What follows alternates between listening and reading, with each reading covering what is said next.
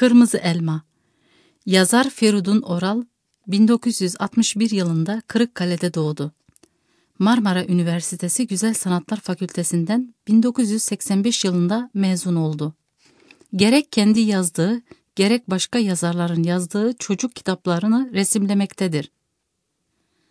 Yurt içinde ve yurt dışında birçok sergi, bienal ve yarışmaya katıldı. Kitapları yurt içinde ve yurt dışında yayınlandı.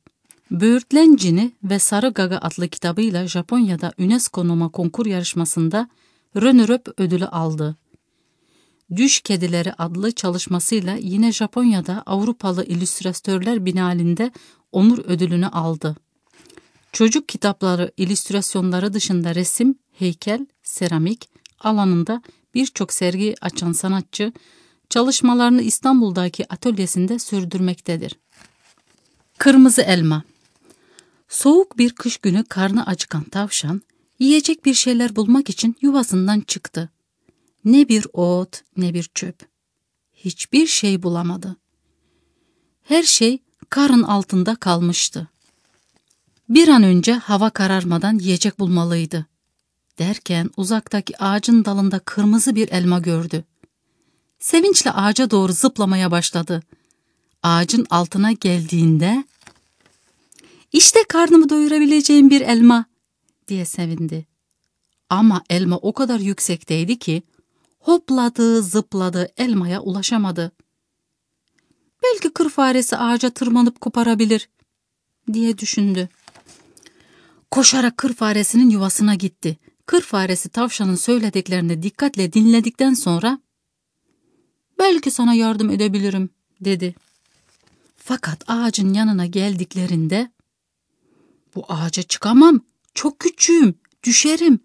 Ama belki başının üzerine çıkarsam elmayı koparabilirim, dedi. Fakat elma o kadar yüksekteydi ki ne yaparsa yapsın o da koparamadı. Tam o sırada sabah yürüyüşüne çıkmış olan tombul tilkinin aksırıp tıksıran sesini duydular. Sevinçle el sallayıp tilkiye seslendiler. Tombul tilki meraklı bakışlarla yanlarına gelip ne olduğunu anlamaya çalıştı. Tavşanla kır faresi heyecanla ağaçtaki elmayı gösterip ''Bize bu elmayı koparabilir misin?'' dediler. Tombul tilki elmaya şöyle bir baktıktan sonra ''Hımm, güzel bir elma ama biraz üşütmüşüm, ağaca çıkamam. Belki kuyruğumla düşürebilirim.'' dedi. Sonra iki ayağının üzerine doğrulup uzun kuyruğunu bir sağa bir sola salladı ama elmayı düşüremedi. Birden ki kır faresinin aklına bir fikir geldi.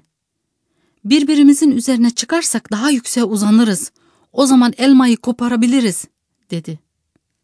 Hep birlikte kır faresinin dediğini yaptılar. Ama elmayı yine düşüremediler. Sonunda ağacın altına oturup elmayı nasıl koparabileceklerini düşündüler. Saatlerce konuşup tartıştılar. Çaresizlik içinde konuşurken öyle çok gürültü yaptılar ki birden gürültülerine uyanan koca ayının homurtusunu duydular. Olup biteni koca ayıyı anlattılar ve ondan elmayı koparmasını istediler. Koca ayı onlara artık çok yaşlandım ağaca çıkamam dedi. Bunun üzerine tavşan o zaman biz senin omzuna çıkalım diye cevap verdi.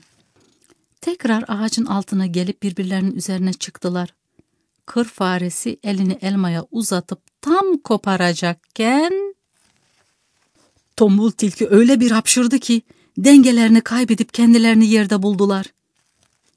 Yere düştüklerinde birbirine şaşkınlık içinde bakarken önlerinde duran kırmızı elmayı gördüler.